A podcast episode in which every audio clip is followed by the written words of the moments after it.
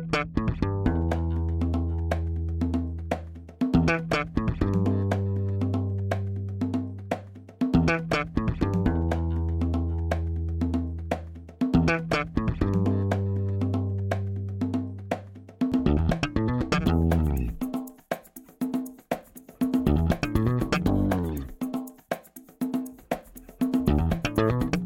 Este é o Tapa da Mão Invisível, podcast destinado àqueles que querem ouvir ideias que abalam sociedades e que não são ditas na mídia tradicional. Bem-vindo, Paulo Fux. Bem-vindo a todos nós, Júlio. Muito obrigado pelo convite para participar do seu programa aí, tá bem legal.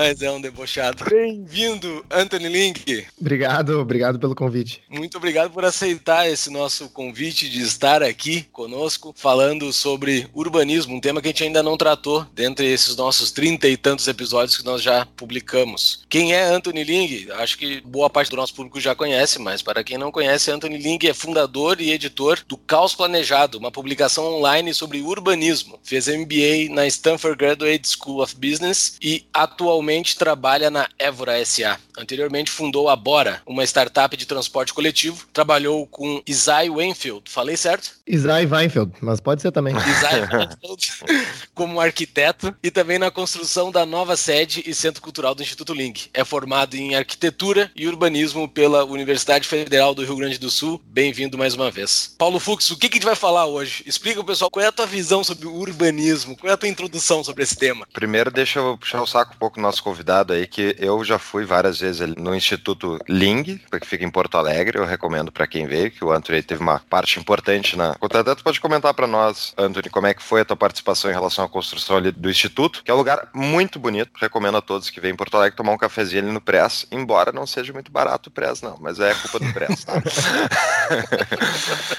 eu estava trabalhando no escritório do design na época, mas eu não participei ali do projeto de arquitetura, né? O, naquele projeto eu trabalhei na, na obra mesmo. Então eu acompanhei a obra do início ao fim. Foi 2009 que a gente começou os projetos e 2014 que o edifício ficou pronto. Muito, é, ficou bem bonito. Buenas, a pauta hoje que eu pensei, daí obviamente vocês estão mais que livres aí para complementar, é há muitos anos atrás eu li primeira vez o blog do Anthony, Caos Planejado, recomendo a todos, vai estar no show notes para quem não conhece ainda. Eu li ali sobre, sobre plano diretor, sobre como muitas vezes os planejamentos estatais não dão muito certo para a área da cidade. Eu li sobre verticalização versus horizontalização forçada de cidades. Então isso me chamou muita atenção para uma coisa que eu nunca pensei muito a respeito de toda a questão liberal, enfim, de o quanto o Estado influencia a maneira como a gente vive no dia a dia. Né? Então, Antônio, se puder dar para nós um, uma introdução sobre esse assunto, como é que tu enxerga planejamento central de cidades versus liberdade? Eu comecei a me interessar por esse assunto na época da faculdade ainda, porque existe uma noção popular bem difundida, assim, de que as cidades brasileiras cresceram sem nenhum planejamento. Né? Acho que todo mundo já ouviu isso em algum momento da sua vida. Assim, ah, a gente tem todos os problemas, né? O trânsito, as, as favelas, tudo, né? Todos os problemas que a gente vê na cidade. É, o grande discurso é Bom, a gente não teve nenhum tipo de planejamento, é um caos, né? E, e, logo a gente chegou nesse resultado que a gente tem hoje. Então, eu comecei a, a pesquisar, a escrever sobre urbanismo na época da faculdade, basicamente explorando cada tema de uma vez e descobrindo que não é bem assim, né? Assim, nossas cidades foram muito planejadas, né? Inclusive, se a gente entrar no, no site das secretarias de planejamento de várias cidades, Porto Alegre, inclusive, a gente entra lá e, bom, né? Porto Alegre tem tradição em planejamento, né? Há mais de 100 anos fazendo planos de diversos tipos, né, para orientar o desenvolvimento urbano da cidade. Né? Isso vai desde planejamentos viários, extensões viárias, largamentos viários, a, a uma série né, de normas, regras de restrição ou, ou, orientação do uso do solo, que a gente chama, né, ou do solo dos terrenos privados. Então, o que deve existir e como deve ser as construções de cada terreno privado, né? Então isso é muito muito amplo, né, nas, nas cidades e aí a gente tenta hoje, né, no, através de uma série de artigos para o site Caos Planejado, normalmente estudar as consequências desses planos no desenvolvimento urbano brasileiro, né, principalmente brasileiro. Então essa, essas são as pautas que a gente estuda. Tá, mas tá, tu, tu, não quer planejamento agora? Seria o caos, cara. Imagina, cidades livres completamente. O que, que aconteceria? Como é que é um modelo, então, de cidade que não foi feito planos, que tu acha que dá certo? Não, mas é que eu, eu, eu acho não é nem assim a existência ou não de um plano. Né? Primeiro, o que eu uh, costumo falar sobre planejamento é que a cidade não é uma entidade, né? Não é um, um objeto que a gente vai fazer um plano, a gente vai executar aquele plano e ela vai ficar pronta e ela acaba, né? Como mais ou menos foi pensado Brasília, né? Ah, Brasília, é, tudo estava basicamente distribuído no território, né? Zonas de hotéis, zonas de residências, zonas de mansões, tem lá no, no, no desenho. É, e aí a cidade era feita para tantos mil habitantes, e aí depois daquilo, teoricamente, a cidade não pode mais crescer, né? Porque, bom, ela foi planejada para esse número de pessoas e esse conjunto de atividades, e uh, se sair fora disso, a cidade não funciona. Então, essa, é, essa é a teoria. Então, a cidade, né, obviamente, hoje a gente falando sobre isso, a gente entende que não funciona assim. Eu gosto de dizer que a cidade é um processo e não algo que tem um fim. Né? A cidade não tem um fim. Ela vai evoluindo e mudando a cada dia, né? a cada instante. Então a gente não consegue prever as atividades econômicas, onde as atividades econômicas vão, vão estar tá acontecendo. A gente não consegue prever, digamos, a quantidade de área que a gente vai precisar construída para moradias ou atividade econômica num período muito distante no futuro, né? Então, os planos, eles, na, na, minha, no meu entendimento, né, eles deveriam servir para, de certa forma, tentar acompanhar o que a cidade real, né, o, é, o que de fato está acontecendo na cidade e fazer o que eu chamo de gestão urbana, né? Então, ter uma série de indicadores, bom, há quanto, quanto tempo as pessoas estão uh, levando para se deslocar entre casa e trabalho, é, quantas moradias em áreas de risco ou moradias informais existem na cidade, né? Então, uma série de indicadores desse tipo e se fariam uma série de projetos para tentar melhorar esses indicadores ao longo do tempo, né? E hoje não é assim, né? Hoje a gente faz um grande plano, que é o plano diretor. É, isso depende um pouco da cidade, né? Tem planos que tem cidades que juntam o plano diretor e a chamada lei de uso e ocupação do solo na mesma lei, e tem outras cidades que separam isso em duas, em duas leis, que determinam tudo, né? Bom, o zoneamento de atividades da cidade, potencial construtivo de cada terreno, né? regras referentes a número de vagas de garagem em cada terreno, tamanho dos apartamentos de cada terreno, recuo que esse edifício tem que ter na cidade, a altura máxima que esse edifício pode ter. Então, todos esses parâmetros né, que a gente acredita normalmente, né, que são incorporadores que definem, uh, não são definidos pelos incorporadores. Né? Tem uma regra, tem uma lei municipal que cria uma série de restrições né, que tentam direcionar como cada edificação deve ser na cidade. E essas leis, elas são uh, propostas, votadas né, e, e sancionadas e são revisadas a cada 10 anos. Né? E o problema disso, né, é que 10 anos depois, né, de, de aprovada uma lei como essa, não se faz praticamente nenhum, pouquíssimo acompanhamento do desenvolvimento da cidade, e passa-se os 10 anos, começa a se ter uma nova discussão sobre o plano diretor, praticamente a partir de uma base zero, que a gente chama, né? Então, assim, bom, vamos tentar ver agora qual é o novo, qual é a nova cara que a gente quer para a cidade, porque e aí, um, um, discurso muito comum é que o mercado não reagiu da forma que a gente esperava ao plano anterior. Né? A gente uh, definiu uma série de regras, uh, essas regras né, teve, foram distorcidas, né? o plano foi distorcido ao longo do tempo, ao longo de 10 anos. Né? Isso é uma narrativa muito comum. E se propõe, então, uma série de novas regras né, que, teoricamente, desta vez, orientariam o desenvolvimento da cidade de uma, de uma outra forma.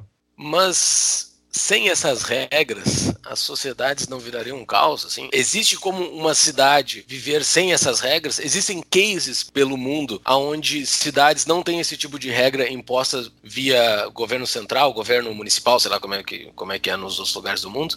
O que eu gosto de, de pensar, tá? Hoje a gente tem essas regras, né? Hoje, como eu falei, né, o potencial construtivo de cada terreno é muito restrito, né, o que, que se pode fazer com cada terreno é muito, é muito restrito. Acho que qualquer pessoa que conteste essa tese uh, pode procurar aí a legislação municipal da sua cidade para ver que uh, isso é verdade. Não é, uma, não é uma questão de juízo de valor. E o resultado que a gente vê hoje acaba sendo Bom, a gente tem múltiplos resultados, né? Um deles, por exemplo, é esse descolamento muito grande entre o mercado formal e o mercado informal. Né? Então, hoje no Brasil tem mais de 11 milhões de pessoas morando, morando em favelas, né? Que, por sua vez, agem totalmente além ou, né, ou aquém dessa legislação que existe. E algumas pessoas respondem no seguinte sentido, né? Bom, então essas pessoas estão ah, numa anarquia, né? Essas pessoas vivem exatamente num cenário sem leis. Né? O que não é verdade, né? Porque as leis existem e elas estão agindo, digamos, num, no mercado negro de moradia, né? O, que a gente pode chamar isso, né? De, de uma espécie de mercado negro, é que está restrito à formalidade, né? Ou seja, o custo para essas pessoas entrarem no mercado formal habitacional é altíssimo, né? E, e, esse custo é gerado justamente pelos inúmeros padrões e restrições e, inclusive, é, a restrição de, de oferta, né? Então, as cidades restringem a oferta uh, de moradia no, nas suas regiões centrais, é, que acabam excluindo né, uma camada enorme da população a moradia informal. Uh, o caos esse, né, que, que é proposto, né, ou digamos que é previsto na ausência de, desse tipo de restrição, na verdade ele, ele existe hoje, né, e eu acho que uh, isso é exatamente o que a gente coloca na, na pauta do site, né, o caos, o caos planejado. E me diz, tu falou essa restrição de, de moradias que é feita pelo plano diretor. Tu te refere aí, no caso, por exemplo, à, inibição da verticalização das cidades e tal, que no limite de altura, isso tudo acaba influenciando para terem prédios né, menores, o que acaba horizontalizando a cidade, seria isso? É, esse é um dos fatores. Eu até brinco que, na verdade, a, a verticalização propriamente dita, às vezes não é o maior problema. Né? Então, eu vou dar aí o exemplo de Porto Alegre. Né? Porto Alegre, ela é relativamente verticalizada. Né? A gente tem prédios ah, não, são gigantescos, né? Tem prédios aí de 12, 15 andares, né? Que ainda são uh, construídos na cidade. Mas, se for observar, são prédios que são muito isolados nos seus terrenos. Tem a questão dos, dos recuos obrigatórios né, para cada, cada terreno e a questão dos índices de aproveitamento. Né? Então, para os ouvintes aí que não, não conhecem esse termo, o índice de aproveitamento de um terreno ou coeficiente de aproveitamento de um terreno é quantas vezes se poderia construir de área num determinado terreno da cidade baseado no plano diretor né, ou na lei de, uso, de ocupação do solo. Então, no caso de Porto Alegre, esse máximo é 2,4 vezes. Né? Então, se tem um terreno aí de mil metros quadrados, só poderia construir um prédio de 2.400 metros quadrados nesse terreno.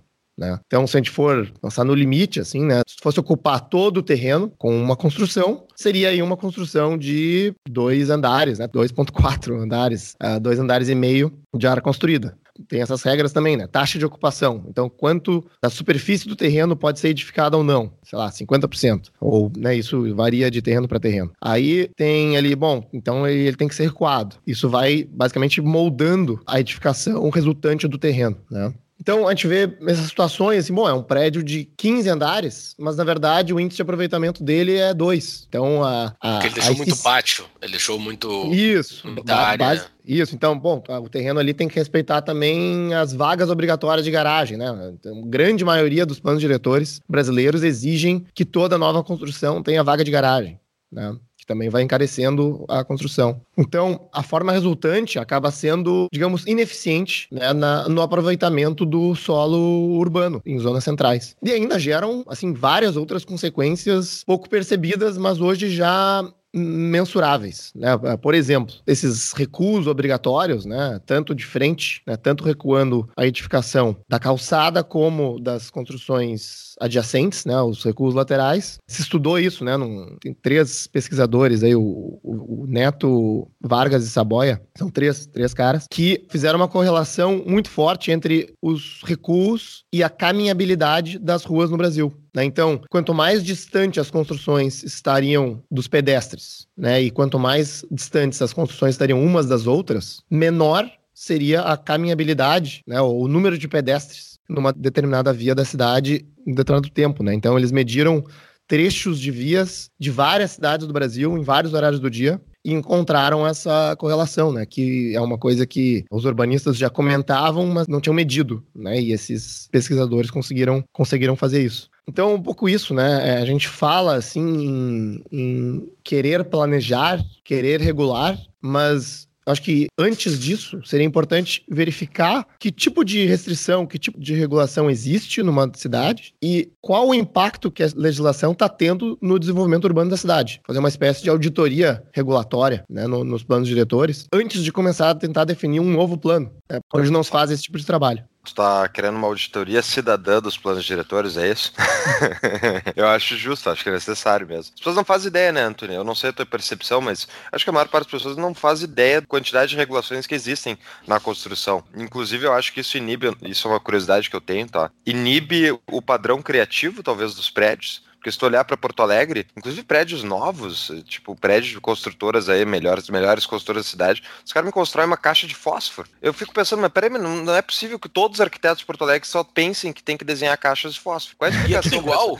É tudo, é tudo igual, parece um é Ctrl-C, Ctrl-V, assim, é, na minha exato. ignorância, que não sou um arquiteto, mas parece que é tudo igual. E é feio, mas, fica feio. Mas isso tem uma explicação e de como a forma edificada resulta dos planos, né? Porque o que acontece? Como eu comentei, né, essas zonas centrais as zonas mais demandadas das cidades, elas têm a oferta restrita e, e existe um, digamos, um déficit de oferta imobiliária, né? Assim, se se construísse mais, teria demanda suficiente para ocupar essa área construída, né? Os terrenos dessas áreas, eles são precificados de acordo com a sua ocupação máxima, tá? Então, é, chega lá um, um, arquiteto ou um incorporador, ele, ele olha para um determinado terreno na cidade e ele olha o plano diretor, né, os, os parâmetros que incidem sobre aquele terreno e eles dizem, bom, se a gente conseguir fazer uma obra que ocupe 100% do permitido para esse terreno, o terreno deve valer tanto, né? Então, qualquer um que compre esse terreno, ele está induzido já a fazer a ocupação máxima permitida. Tá? E isso é uma realidade causada por esse tipo de parâmetro, né? Porque vou pensar num, numa situação diferente. Se a gente for aí para uma cidade do interior, tem cidades do interior uh, bem curiosas, né? Que tem índices de aproveitamento muito mais altas que Porto Alegre, só que com muito menos demanda imobiliária. Então, os prédios eles não, eles não batem no teto do índice. O preço do terreno é valorizado por outras métricas, né? É por uma demanda por espaço, por, pela demanda do mercado imobiliário da região, mas não necessariamente ele está batendo num teto de índice do terreno o que normalmente acontece nas, nas zonas centrais. Então, nas zonas centrais das grandes cidades, como o incorporador, né, o projeto, ele está sempre batendo no teto do índice, ele vai basicamente criar uma caixa que se molde né, nessa, digamos, caixa regulatória invisível que existe para um terreno, né? Inclusive utilizando a área de, de sacada, né? Bom, porque Sim. Se eu posso construir uma sacada a mais, sem que isso conte como área construída, eu vou construir, e aí vai lá para diferentes cidades, né? Por exemplo, São Paulo. Bom, ó, se a sacada for até X metros de profundidade, sei lá, 2 metros de profundidade, ela não vai contar como área construída. Aí, obviamente, né, todos os prédios saindo com aquele com aquela distância, né, até o limite, né, para que não conte como área construída e consiga cada vez mais tirar proveito, né, do, do terreno que foi comprado. E isso isso é observado no Brasil inteiro, né? Então, tem um livro muito interessante chamado Rio de Janeiro nas alturas, do Rogério Cardeman, que inclusive eu eu conversei com ele no, no, meu podcast, que inclusive justamente estuda, né, como os prédios do Rio de Janeiro foram mudando e se moldando às sucessivas legislações municipais da cidade ao longo do tempo, né? Então, quem conhece Rio de Janeiro, tem lá os, os prédios ali em volta da lagoa, né, que tem aquelas bandejas de vagas de garagem na base do prédio. Uhum. Isso foi resultado de uma época onde se incentivou e se exigiu um número enorme de vagas de garagem por construção, né, que levou aquele resultado. Então não é assim um puro desejo de, de quem está construindo, né, mas sim uh, uma resultante de fatores legislativos. Queridos ouvintes do Tapa, dos mesmos donos da CapRate, temos a CapTable, que são nossos patrocinadores desde o início desse podcast. A CapTable é a plataforma de investimentos em startups da Start. Pois então, agora está chegando a hora da empresa lançar suas primeiras startups em alguns dias. Para receber as primeiras ofertas da empresa, entre no site deles, inscreva o seu e-mail e seja um dos primeiros a investir em startups que podem se tornar exponenciais. O site é www.captable.com.br. Se escreve CapTable, C-A-P Tapa, ou via site do Tapa que tem o link pronto para acessar. Eu já escrevi meu e-mail, e você?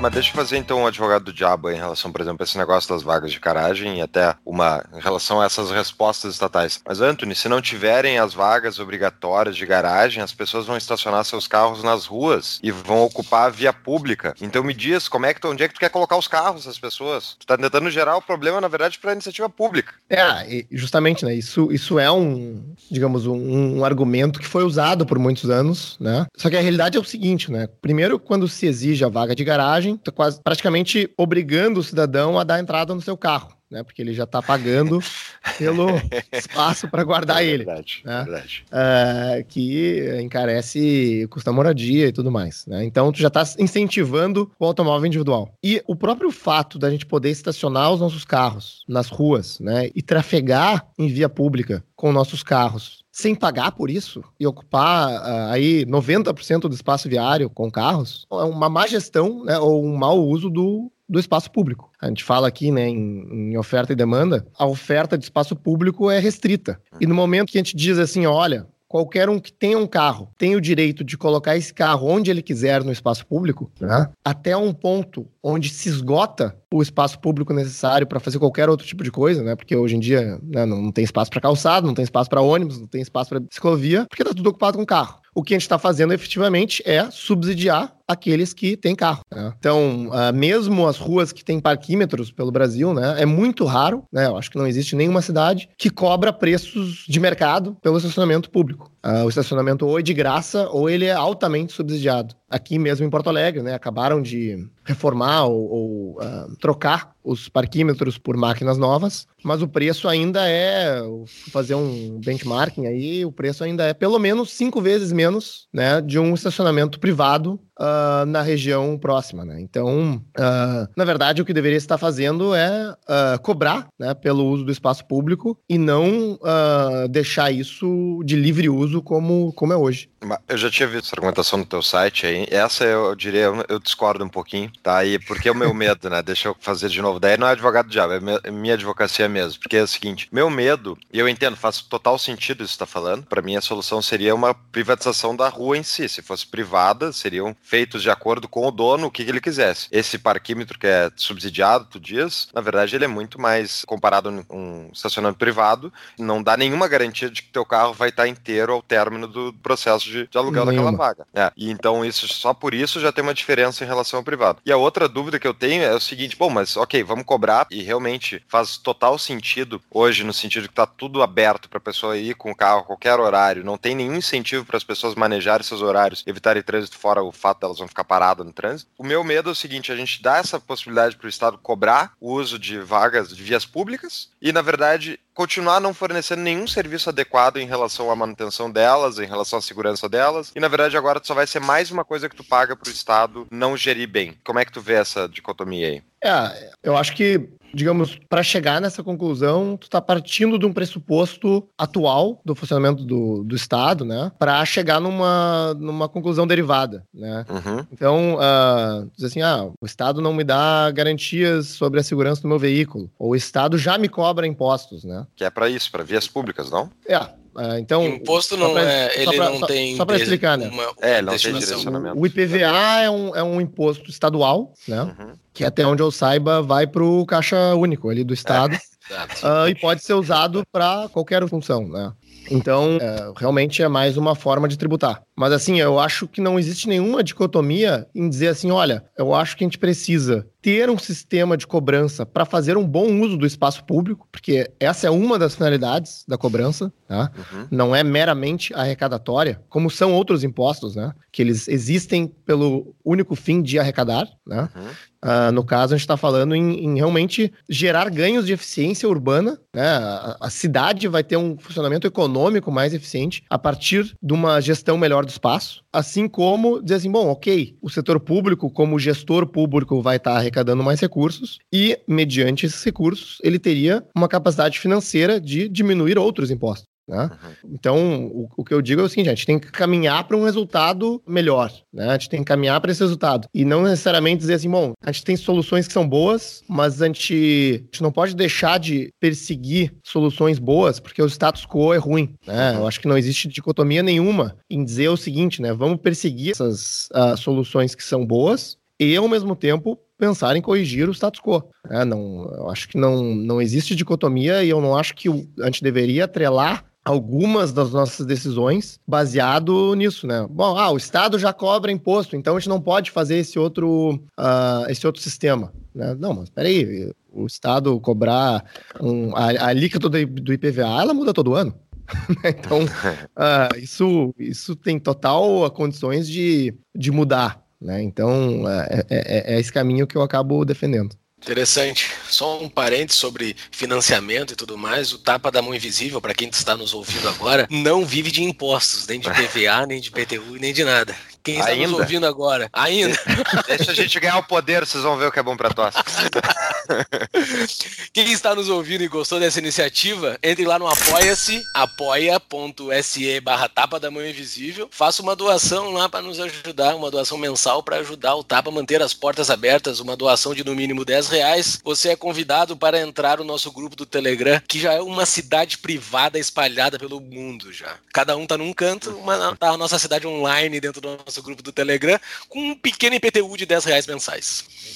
Seguindo então com o nosso podcast, eu entrei nesse mundo do urbanismo, que até então eu era, eu era, completamente alheio, há uns dois anos atrás, quando eu vim para Brasília participar de um projeto urbanístico, né? E assim, é uma dicotomia absurda, né? Eu estou entrando num projeto urbanístico que tem toda a visão da escala humana, que é um termo que até então eu não conhecia, que eu acho que pode conversar um pouco sobre ele, mas Brasília tem essa escala monumental, né? Tudo é voltado para o monumento, para a força, para a imposição, para, para o poder alheio ao povo. Brasília foi feita de uma forma que depois que tu vem para Brasília, tu começa a entender essas coisas do urbanismo, quanto o urbanismo muda a mentalidade de quem tá vivendo dentro daquela cidade, né? Tu isolou completamente os poderosos num canto, tu deixou os servidores da máquina num estado de benesse absurda, assim. Eu até digo que um baita nudge para todo brasileiro é vir visitar Brasília. Se tu visitar Brasília, tu vai ficar com ódio de Brasília. Tu vai ver o, o, o negócio nababesco que as pessoas que vivem no plano piloto vivem é um, uma coisa completamente fora da realidade brasileira. E as pessoas com menores condições acabam morando a duas horas do centro de Brasília. Daí fica esse movimento pendular de pessoas indo e voltando todos os dias,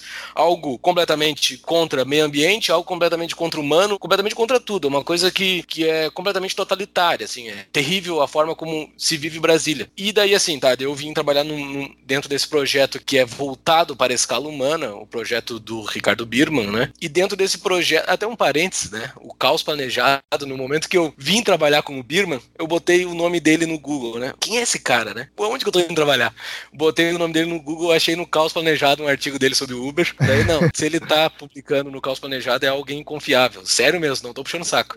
É, o Ricardo vai. E ele vai participar de uma das próximas edições do podcast do Caos Planejado também. Boa. Todos os links do caos planejado estarão nos nossos show notes, pessoal. E daí assim, tá, daí eu entrei nesse mundo urbanístico, que eu sou de finanças, eu não entendo nada disso, mas eu comecei a entender. E esse negócio da escala humana muda completamente, né? Muda completamente o jeito que a gente vive uma cidade. Eu vivo aqui num bairro que é um pouco mais afastado, é dentro do plano piloto, mas é um pouco mais afastado, que é mais caminhável. E a vida, eu, eu sempre notava, não, a vida aqui ela é melhor, mas eu não entendo por que, que ela é melhor. É porque eu faço tudo a pé, eu consigo fazer as coisas a pé. Isso é uma coisa que muda completamente a nossa percepção do nosso dia a dia. Eu vou no mercado, eu vou fazer qualquer coisa do meu dia a dia, eu faço a pé. Isso me gera uma qualidade de vida que até então eu não entendia, né? E desenhar algo para escala humana, pensando no ser humano, muda completamente essa, essa percepção humana do negócio, né? O que, que é a escala humana? Tu consegue explicar para nós o que, que é a escala humana? É, então, uh, essa questão de escala humana, ela pode ser traçada até, não diria a origem das cidades, mas as cidades antigas, né? Cidades medievais, muitas delas, porque foram cidades que se desenvolveram anterior ao carro, né? Então, se a gente for em centros de cidades históricas, uh, inclusive cidades brasileiras, né? Uh, o centro de São Paulo, o centro de Porto Alegre, centro do Rio de Janeiro, Salvador, né? E, e centros de cidades uh, europeias, as ruas eram estreitas, a rua era basicamente essa resultante entre o espaço de construções privadas. Né? Construções privadas tinham um aproveitamento do, do solo muito intenso. Né? Então, se for transformar aquilo num terreno né, e ver essas construções com quatro, cinco andares, a gente tem índices de aproveitamento do terreno maiores do que Porto Alegre.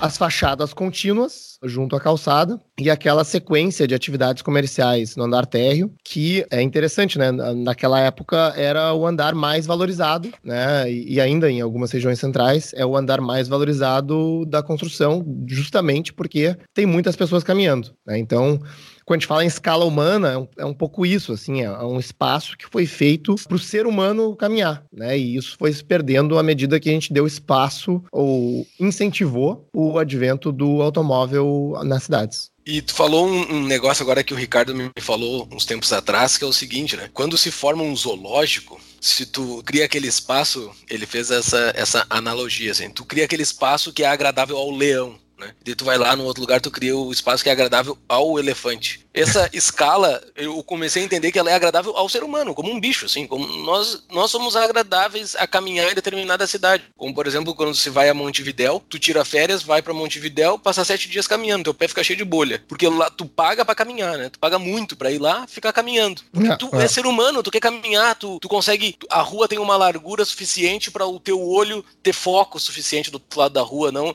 essas avenidas que existem aqui que tu não consegue enxergar do outro lado, o teu olho não, não dá foco, tu não consegue enxergar, tu não ouve, tu não cheira o que tá do outro lado da rua. E daí tu vai nessas cidades que são humanas, tu consegue sentir tudo, assim, ah, não, tu interage, ali tem um sapateiro, do lado do sapateiro tem a lotérica, e vai indo, assim, é uma coisa extremamente bacana, é algo extremamente complexo que tá alheio ao cidadão comum, fica dentro dos arquitetos e dos urbanistas, mas é algo extremamente importante. É, o, que eu costumo dizer também, né, é que as cidades brasileiras elas foram perdendo essa caminhabilidade, né, com implementação dos recursos, né, a construção de grandes vias, né, esse incentivo ao automóvel individual e, não surpreendentemente, a gente viu a proliferação dos shoppings, né, o que são os shoppings? São ruas comerciais nessa escala humana, empilhadas umas sobre as outras, né? uhum. que tentam replicar o aspecto dessa caminhabilidade do passeio num ambiente interno controlado. Né? Então, eu acho que tem muitas pessoas que reclamam, né? Bom, bom, agora a gente tem essa proliferação de shoppings, a gente não caminha mais da rua, mas, querendo ou não, né? Isso é uma resultante de como as nossas cidades foram planejadas, né? E aí tem alguns empreendedores aí que viram assim, bom, as pessoas querem isso. Então, como a gente não pode fazer isso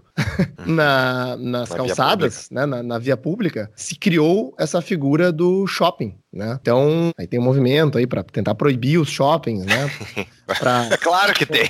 Colocar o, a transferir o, o comércio para rua e tudo mais, mas de novo, né? É, eu acho que a gente deveria fazer um, uma análise. Bom, por que os shoppings existem?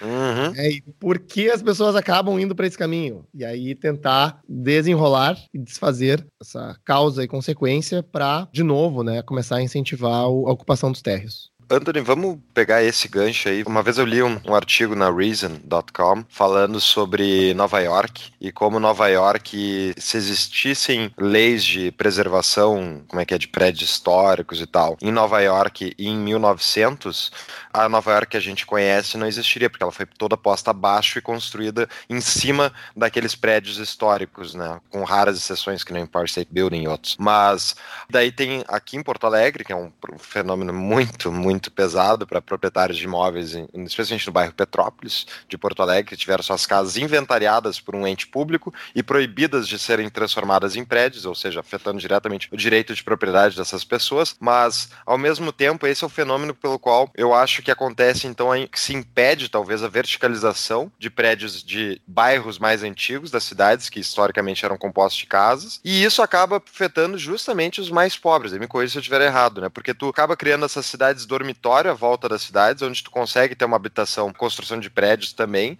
habitações mais populares, e essas pessoas acabam tendo que pegar dois ônibus para vir até a cidade principal trabalhar, porque na cidade principal não tem prédio alto suficiente que consiga diminuir o custo unitário para uma moradia mais popular. Enfim, e muitas vezes é tipo é feito de propósito justamente por pessoas que estão nos bairros residenciais, que têm as suas casas lá, que não querem que construa um prédio do lado da sua casa. E eu entendo até por quê, mas daí alguns deles vão lá e usam o poder estatal para impedir impedir isso acontecer. Então, tá certo isso? Aprofunda para nós, Anthony. Só uma coisa, isso eu aprendi no caos planejado, .com.br, tá? ponto .com, ponto .com. Ponto .com, desculpa. Uh... vamos lá, né? Bom, primeiro, primeiro, acho que vamos começar com alguns exemplos emblemáticos que acho que ajudam a ilustrar a situação, tá? Com os extremos. Tá? Uh, Veneza. Veneza, né, uma cidade todo mundo vai conhecer aí, de, pelo menos de nome, foi totalmente preservada. Né? Se escolheu um período histórico porque Veneza não foi sempre daquele jeito, né? Escolheu um período histórico e se tomou uma decisão de que toda a cidade seria congelada, né, fisicamente no tempo, de forma a preservar aquela forma construída e também, de certa forma, incentivar o turismo. Tá? Hoje, a minha interpretação de Veneza é de que ela não é mais uma cidade. Se a gente for pensar uma cidade na sua essência, um mercado de trabalho, um lugar que se desenvolve ao longo do tempo, um lugar que tem múltiplas atividades acontecendo, né, uma cidade que se transforma, que cresce. Pelo menos o centro histórico de Veneza uh, não tem mais uma característica de cidade e não é gerida como tal. Né? Ou seja, o objetivo dos gestores daquele centro histórico de Veneza são muito mais próximos a um gestor de um parque temático, né? Ou seja, tem um objetivo muito claro de preservar aquela área construída, de controlar o fluxo de turistas, né? E agora existe inclusive cobranças, né, de, de turistas para entrar naquela área. Tem uma gestão do estoque de hotéis daquela área, então é um caso muito específico de como uh, lidar com o patrimônio histórico né, de uma cidade muito específica também. Depois a gente vai para casos como Paris. Né? Bom, Paris também, né? Todo aquele anel central de Paris tomou-se uma decisão de assim, olha, a gente não quer que isso se transforme, né? Ou pelo menos a sua fachada. Esse era o objetivo, tá? E eu acho que tu perguntar para um parisiense, ele concorda com isso. Ele, ele, não, ele não vai querer que mude, tá? normalmente. Só que, evidentemente, isso não é uma, uma decisão sem consequências, né? Então, como tu mesmo falou, em Paris é muito comum pessoas morarem em micro apartamentos, né? Então, existem estúdios de 8 ou 9 metros quadrados em Paris. Eu já visitei alguns deles. As pessoas moram, às vezes, no porão das casas, sem uh, janela. Te fala em recuso e tal. Tem apartamentos que não tem nem janela com preços de aluguel muito altos e também com um fluxo de turistas muito alto que vai experienciar essa cidade antiga. Né? E, não surpreendentemente, hoje em dia tem uma série de conflitos na cidade de Paris. Por quê? Porque as pessoas são jogadas para as periferias, né? tem uma série do estoque imobiliário central que é voltado para turismo, que é criticada por muitos moradores, né? porque restringe a oferta, mas a oferta já está sendo restrita pela própria legislação que preservou aquele centro urbano. Né? Então, assim, tem uma questão assim geométrica praticamente, né? que não tem mágica. Tem muitas pessoas querendo usar né, aquele centro urbano, não tem espaço para abrigar todas elas e ou ser justa no preço ou ser justa na, no espraiamento da cidade para as periferias. Não só isso, né? Uh, acho que diferente da legislação de patrimônio brasileira, no caso de Paris, eles são muito pragmáticos com a preservação. Né? Eles dizem o seguinte: a gente quer o aspecto urbano antigo, a gente quer preservar as fachadas, mas atrás dessas fachadas tem uma ampla liberdade para se fazer uma série de usos diferentes, seja comercial, residencial, é, não precisa ter vaga de garagem, etc, etc. No Brasil, não. Né? No Brasil, apesar da gente ter um patrimônio histórico que aí eu acho que entra numa discussão mais subjetiva, mas que tem menor valor histórico do que uma cidade de Paris ou uma cidade de Veneza, se tenta regular, inclusive, o uso daquela construção histórica. Né? Então, o próprio Jardins, em São Paulo, né, que foi um bairro inteiro tombado, uh, se tombou o uso unifamiliar residencial para aquela região, como se, né, se queira preservar, inclusive, o que as pessoas estão fazendo né, nas suas casas. Eu, eu, brinco assim que é quase como se estivesse preservando a fábrica de, de vela, né? A fábrica tem que preservar o uso da fábrica de vela porque isso é uma parte da nossa história. Né? Não, peraí, as coisas mudam. Né? Então, primeiro, assim, no Brasil, acho que a gente tem que começar a pensar o que a gente quer preservar. Né? É a construção, porque alguns juristas aí, inclusive, questionam a legitimidade constitucional de preservar o, o uso, né? porque é um, está influenciando nas atividades que as pessoas estão fazendo dentro da construção. Né? É, então, isso é um, um grande preâmbulo para começar a responder a pergunta sobre, sobre aqui o Petrópolis, né? Então, primeiro, acho que não está claro, né, nas discussões sobre patrimônio, o que e como se deve preservar. Né, do ponto de vista municipal. Então, uh, no momento que se exige a preservação de uma construção, aliado ao corpo gigantesco de restrições imobiliárias que normalmente existe numa cidade brasileira, o que, que normalmente acontece com esses imóveis? o valor desses imóveis despenca. Não só isso, muitos proprietários às vezes tentam demolir os seus imóveis antes de serem tombados. Tamanho é a perda de valor no momento que se faz um tombamento no Brasil. O que deveria ser o contrário, né? Porque Se a prerrogativa é de que um imóvel histórico tem um valor maior, né, teoricamente, ao se fazer um tombamento de, um, de uma construção, se aumentaria o valor dele, né? Porque ele é um imóvel especial, ele teria algum benefício, né? Ele teria uh, alguma forma de incentivar a preservação dele, né? E o aumento de valor dele ao longo do tempo, o que não ocorre. Então, quando se exige a preservação de imóvel no Brasil, normalmente é só um encargo a mais que se coloca no proprietário daquele imóvel. Por isso que nas cidades brasileiras se tem normalmente um grande protesto, né, como foi no caso do Petrópolis, contrário a essa preservação. Não é o caso assim de que essas pessoas não valorizam. Petrópolis, Petrópolis um bairro de Porto Alegre, só para dar o um parênteses aqui. Isso. Então não é o caso, né, que essas pessoas, todos os moradores do Petrópolis que tiveram seus bens inventariados são contra qualquer tipo de preservação, né? Eu acho que não é isso. A realidade é que são famílias que de certa forma investiram nos seus imóveis, preservaram preservaram o patrimônio, colocaram naquele imóvel e que de noite para o dia aquele imóvel perdeu aí, sei lá, 20, 30, 40, 50% do seu valor baseado numa canetada. Né? Então, toda essa discussão de preservação, né, eu acho que devia ser mais objetiva e pragmática, né? Porque uh, se a gente está falando em preservar um, alguns bens da cidade, eu acho que a gente deveria ser muito mais seleto em quais bens são esses e olhar as consequências também, né? Porque é um, é um pouco isso, assim, a, a, legislação de tombamento, ela quase que tem um resultado oposto ao que o legislador quer. O objetivo é preservar. No momento que se tomba um imóvel, ele fica abandonado. Em, hum. em muitos casos, pelo Brasil inteiro. Né? Então, tá. alguma coisa está errado com essa legislação. Quer ficar por dentro de todas as novidades do nosso podcast? Yeah, Mr. White. Temos uma solução. Acesse nosso site tapadamãoinvisível.com.br e cadastre seu e-mail. A mesma coisa acontece com, por exemplo, não sei como é que são nas outras cidades, mas em Porto Alegre é bem comum, a questão da poda das árvores, né? Que foi extremamente regulada por um órgão ambiental aqui de Porto Alegre, que tem que ter um, uma vistoria, não sei exatamente qual é, é o processo, mas sei que basicamente impede tu fazer a poda sozinho das tuas árvores, enfim, tirar as árvores e tal. O que acontece muitas vezes é que as construtoras, ao comprarem terrenos para construir os prédios, vão lá e envenenam as árvores antigas, né? Antes que alguém saiba, para justamente tirar a árvore do caminho e poder construir antes que venha o fiscal da prefeitura impedir qualquer coisa ser feita, né?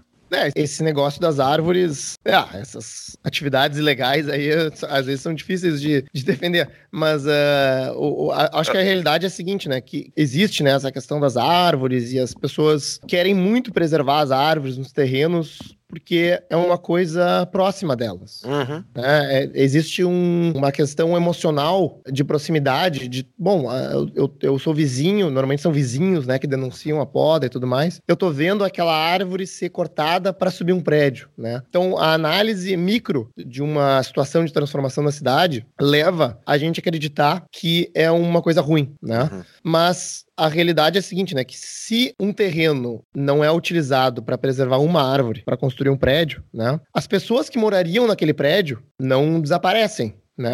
Elas, elas são seres humanos que estão aí, estão nas proximidades.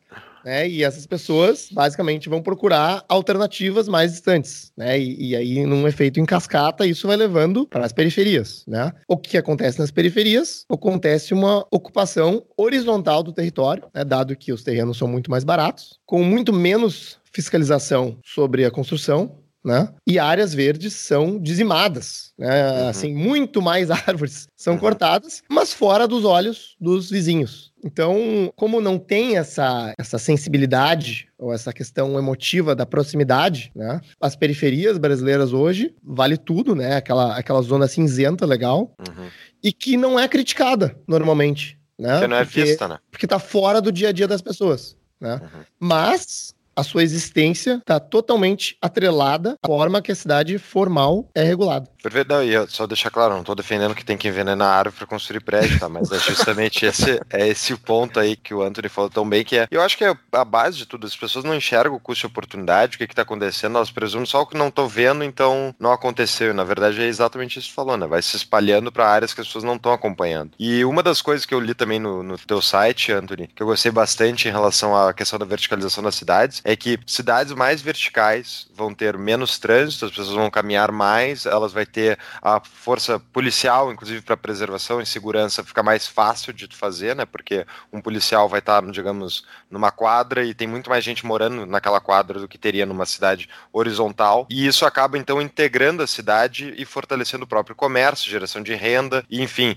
diminuindo o custo de transação, de deslocamento e tal. E as cidades brasileiras meio que fizeram ao contrário disso que nem tu comentou, né? E acabam se espalhando. Porto Alegre é uma cidade relativamente bem espalhada, não sei como em relação a outros, mas eu fico imaginando o centro de Porto Alegre, que é a parte mais vertical da cidade, é onde traz cerca de 400 mil pessoas por dia, se eu não me engano. É uma fonte enorme de pessoas que vão lá todo dia. E uma das coisas que permite, que traz tanta gente, é justamente o fato de ser tão vertical, tem tanto comércio, tem tanto lugar para ir, que acaba trazendo todo mundo pro mesmo lugar. E daí fica congestionado. As entradas e saídas do centro das cidades históricas aí, geralmente são muito travadas. É, esse negócio da verticalização, de novo, né? Tem algumas uh, sutilezas. Eu não quero ser muito técnico aqui, mas a, a questão é que não necessariamente um bairro né, mais vertical vai ter mais habitantes por quilômetro quadrado do que um bairro horizontal. Ah, é isso é contraintuitivo para muita gente, uhum. mas uh, vamos pegar o caso de Porto Alegre, né? Um bairro como Rio Branco, Porto Alegre. Uhum ou em São Paulo, aí, um bairro como Itaim Bibi. Né? Os prédios podem ser altos, mas com baixos índices de aproveitamento ah, de terreno, né? e uma presença muito grande de prédios comerciais também, né? que prédio comercial não tem, digamos, o morador nele. Né? Então, pega aí casos mais emblemáticos, né? Manhattan, né, em Nova York, parte mais vertical ali em Midtown, né? Uh, não é a mais densa em termos populacionais. E outro extremo aqui no Brasil são justamente as periferias, né, as ocupações informais, que normalmente têm densidades habitacionais muito superiores aos bairros formais, que são mais verticais, né, porque as unidades são muito pequenas, elas são coladas umas nas outras, tem múltiplas famílias, às vezes, coabitando uma habitação, né? Então, digamos, a densidade residencial ou habitacional nesses lugares é, é muito elevada. Tá? Mas o que deveria estar acontecendo é exatamente isso, né? É, indo nessa direção, é que a gente pudesse proporcionar a essas áreas informais, a essas áreas periféricas, né? E, inclusive, né, essas áreas centrais aí que têm baixos índices de aproveitamento de terreno, que pudessem responder de uma forma mais eficiente à demanda por espaço nas zonas centrais. Né? A gente tem esses resultados justamente pelo baixo aproveitamento do espaço urbano, né? E aí, algumas pessoas vão dizer assim: não, mas eu não gosto de morar no centro, eu gosto de ter um recuo, eu gosto de ter mais espaço, de ter um jardim. Né? E aí, a minha resposta para esses cidadãos é de que a alternativa de moradia, que tem espaço, né, que tem jardim, tem piscina, é, principalmente para alguém que tem uma renda, né, uma pessoa de classe média, uma, uma renda mais elevada, ela sempre vai estar disponível. Não é porque a gente dirige aí 20 quilômetros para fora, pra, em qualquer direção em Porto Alegre ou, ou né, qualquer cidade brasileira, e só vai ter isso disponível. Uhum. Né? Trade-off de quem mora numa grande cidade deveria ser de quem busca esse outro conjunto de prioridades. Então, se for perguntar aí para um, uma pessoa, ah, bom, mas como que tu gostaria de morar? Ah, eu quero morar numa casa com espaço, jardim, cachorro, árvore, pomar, né? Ah, mas aonde tu quer morar também? Ah, eu quero morar numa zona caminhável, que eu possa ir de bicicleta para o trabalho, que eu tenha todos os serviços à minha disposição. Né? Então, só questionando verbalmente as pessoas, uhum. né, elas não fazem um trade-off de preferências ao serem apenas questionadas. Né? O ser humano quer tudo, né? se, se possível.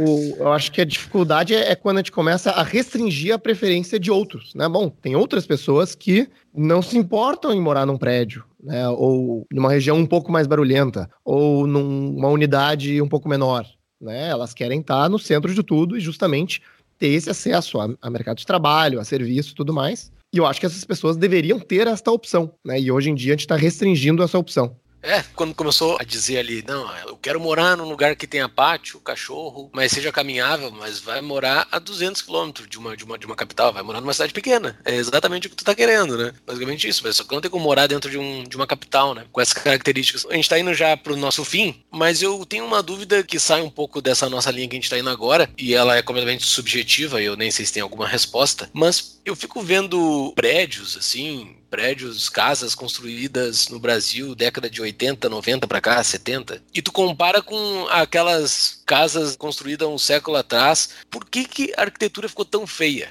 Assim, eu sei que é subjetivo, eu sei que isso é completamente subjetivo. Mas tu pega um lugar aleatório do Brasil, o prédio é feio. Tu vai para um lugar dos Estados Unidos, por exemplo, até o subúrbio ele é bonitinho, assim, até as casas têm um desenho bonitinho. Aqui parece que as coisas são feitas meio construídas a facão, assim. Existe alguma lógica por que, que tudo ficou tão feio dentro da arquitetura ou isso é subjetivo e eu não posso falar? Não sei. O que, que tu acha? Tem alguma opinião sobre isso? Olha, tem um aspecto que é subjetivo, tá? Porque por exemplo, no Brasil, o, modernismo teve uma influência muito grande na arquitetura brasileira. Né? E o modernismo, partir do, da década de 20, 30, né, tem esse conceito assim da, da funcionalidade das edificações, né, na diminuição do, dos ornamentos, né, dos detalhes e tudo mais. Tu não quer é, dizer, mas o modernismo é feio, né? Não, não. mas, eu, mas eu digo. Eu, eu, eu adoro, né? Ah, tá. Eu, eu acho, assim, os, as minhas maiores referências arquitetônicas são uh, de arquitetos modernistas, né? O Mies van der Rohe, para mim, é impressionante a qualidade do trabalho que ele fez, né? Porque ele não tinha só, assim, uma questão de dizer que a coisa ia ser visualmente simples, mas ele tinha, ao mesmo tempo, uma atenção aos detalhes muito grande. Né? Utilitário, né? que seja utilitário o prédio. É, uh, se a gente for ir mais adentro, assim, a gente vai ver que não era exatamente isso, né? Mas uh, era, era conceitualmente né, a diminuição do, do ornamento, que era uma coisa muito, muito antiga, né? Entendi. É, então, primeiro, eu acho que tem essa questão de subjetiva, né? Tem gente que vai dizer, ah, eu não gosto de arquitetura modernista, eu não gosto de neoclássico, etc. Né? Acho que isso, isso é um ponto. Outro ponto é que eu vou imaginar, né? A gente falou um pouco sobre preservação, que as construções de rendas mais altas, que contrataram arquitetos renomados no passado, que tiveram construções de melhor qualidade, foram as que sobreviveram ao longo do tempo na evolução das cidades brasileiras. Ótimo. Então, Simão, a gente vai ver uma coisa antiga, provavelmente, né? Uh, vai ser uma coisa de melhor qualidade, né? E se a gente pegar um cenário né, onde cidades brasileiras, né, justamente aí na época que tu falou, anos 70, 80, a gente teve um processo de urbanização muito acelerado no Brasil, né, com uh, pessoas de baixa renda entrando nas cidades numa velocidade muito rápida, a gente precisou responder a esse fluxo muito grande de pessoas com um tipo de habitação muitas vezes vertical e muitas vezes que não tinha né, a melhor qualidade que as cidades, digamos, estavam acostumadas, de certa forma, né? Porque as zonas centrais das cidades brasileiras anteriores a isso eram regiões uh, ricas, né? Sim quem morava no, no, na região central das cidades eram classes altas, normalmente. Então, esse processo acelerado aconteceu, que muitas vezes né, a gente pode não achar bonito. Mas aí o que eu digo é o seguinte, né? O Brasil, querendo ou não, é um país de PIB per capita baixo ah, em, em, níveis mundiais. A China passou o Brasil agora, em PIB per capita, ajustado para o dólar, né? E a gente tem que lembrar o seguinte, né? O Japão já foi muito pobre, né? O Japão foi muito mais pobre que o Brasil. E eu tive a oportunidade de estar em Tóquio recentemente, e Tóquio, muitas pessoas acham assim, bom, uma cidade no mínimo interessante, porque ela tem toda essa diversidade, né, de, de tipos de construção, de várias épocas, de vários estilos. E Tóquio tem uma coisa interessante que ninguém uh, tentou definir essas regras para a cidade, né, ou tipos arquitetônicos. E foram construções que foram simplesmente evoluindo ao longo do tempo e sendo reformadas e transformadas ao longo do tempo, à medida que o Japão foi enriquecendo. Né? Então, às vezes, é difícil julgar uma cidade ou até mesmo um país, né, considerando o estágio econômico do seu desenvolvimento, porque hoje Tóquio é uma cidade maravilhosa, dependendo, né, a gente poderia visitar a cidade 70, 80 anos atrás e dizer, não, isso aqui é um, era uma favela, né? E muitos planejadores, muitos urbanistas, arquitetos poderiam querer dizer: não, a gente tem que demolir essas construções, esses barracos de madeira, que foi o que aconteceu no Brasil. Né? Se proibiu a moradia popular dos cortiços, se demoliu um número imenso de favelas né, na história brasileira. E, felizmente, né, no caso de Tóquio, isso não aconteceu. Né? As, as construções simplesmente foram evoluindo e sendo integradas à cidade formal uh, ao longo do tempo. Que genial. Baita explicação. Resposta dada. Nota 10 estrelinhas. Pergunta subjetiva, Espero pergunta tenha... subjetiva e resposta dada. Valeu, Espero muito obrigado. Que tenha contribuído aí para tua visão. É, minha, é a minha visão, né? Não, mas Outros podem sentido. ter visões diferentes, mas é, é, é, o, é o que eu tenho percebido. Mas me explicou bastante. Júlio, vamos para a dica de livro? Vamos para a nossa dica de livro. Tu tens, Anthony? Bom, posso fazer o meu merchan aqui, né? Então, uh, eu escrevi um pequeno livro chamado Guia de Gestão Urbana. Esse livro está disponível no Caos Planejado gratuitamente, tanto na forma de artigos do site, né? Cada capítulo é um artigo, como na forma de PDF, mas quem preferir a versão impressa também tem o link para comprar ele online. Né? Todos eles foi... vão estar na show notes, tá? É um livro que foi editado pela editora Bay, em conjunto com o Arc Futuro, que foi um grande parceiro nesse, nesse projeto. E o livro, né, também para dar um, um, pouco de sabor aí da, da leitura para os ouvintes, ele tenta justamente fazer essa auditoria regulatória né, nas legislações municipais urbanas brasileiras, que de certa forma se repetem. Né? Então é um guiazinho que serve para várias cidades brasileiras e que propõe, então, mudanças né, de como a gestão urbana poderia olhar para o espaço privado dos terrenos, assim como para o espaço público, né, de, de como lidar com a infraestrutura. Então, fala aí sobre questão dos estacionamentos, né, questão das concessões de ônibus e, e tudo mais. Excelente. Os links então estarão nos nossos show notes. Para quem está nos ouvindo agora, pode nos seguir nas nossas redes sociais: Instagram, Facebook, YouTube agora também e Twitter, para ficar sabendo da divulgação dos nossos novos episódios. Nos sigam também no Spotify, SoundCloud e iTunes. Tapa da Mão Invisível. É só colocar Tapa da Mão Invisível, que é o que vai aparecer lá. E todos os nossos episódios com show notes, inclusive os show notes desse episódio, estarão no nosso site www.tapadamãoinvisível.com.br. Considerações finais, Paulo Fux. Eu quero só agradecer ao Anthony pelo tempo dele, pela aula de urbanismo aí que a gente teve. Eu acho que realmente, né, seguindo o nosso moto, né, Júlio, ideias slogan. que não são é o slogan, que não são ideias que não são ditas na mídia tradicional. Eu nunca li um artigo sobre urbanismo na mídia tradicional que tenha a profundidade do que o Anthony falou. Porque eu acho que uma das coisas que tu comentou, Anthony, eu acho que é a coisa que mais acontece no Brasil, as pessoas ficam analisando sintomas, tentando corrigir os sintomas e não vão nas causas, base da, do problema, base daqueles da cadeia de incentivos que gera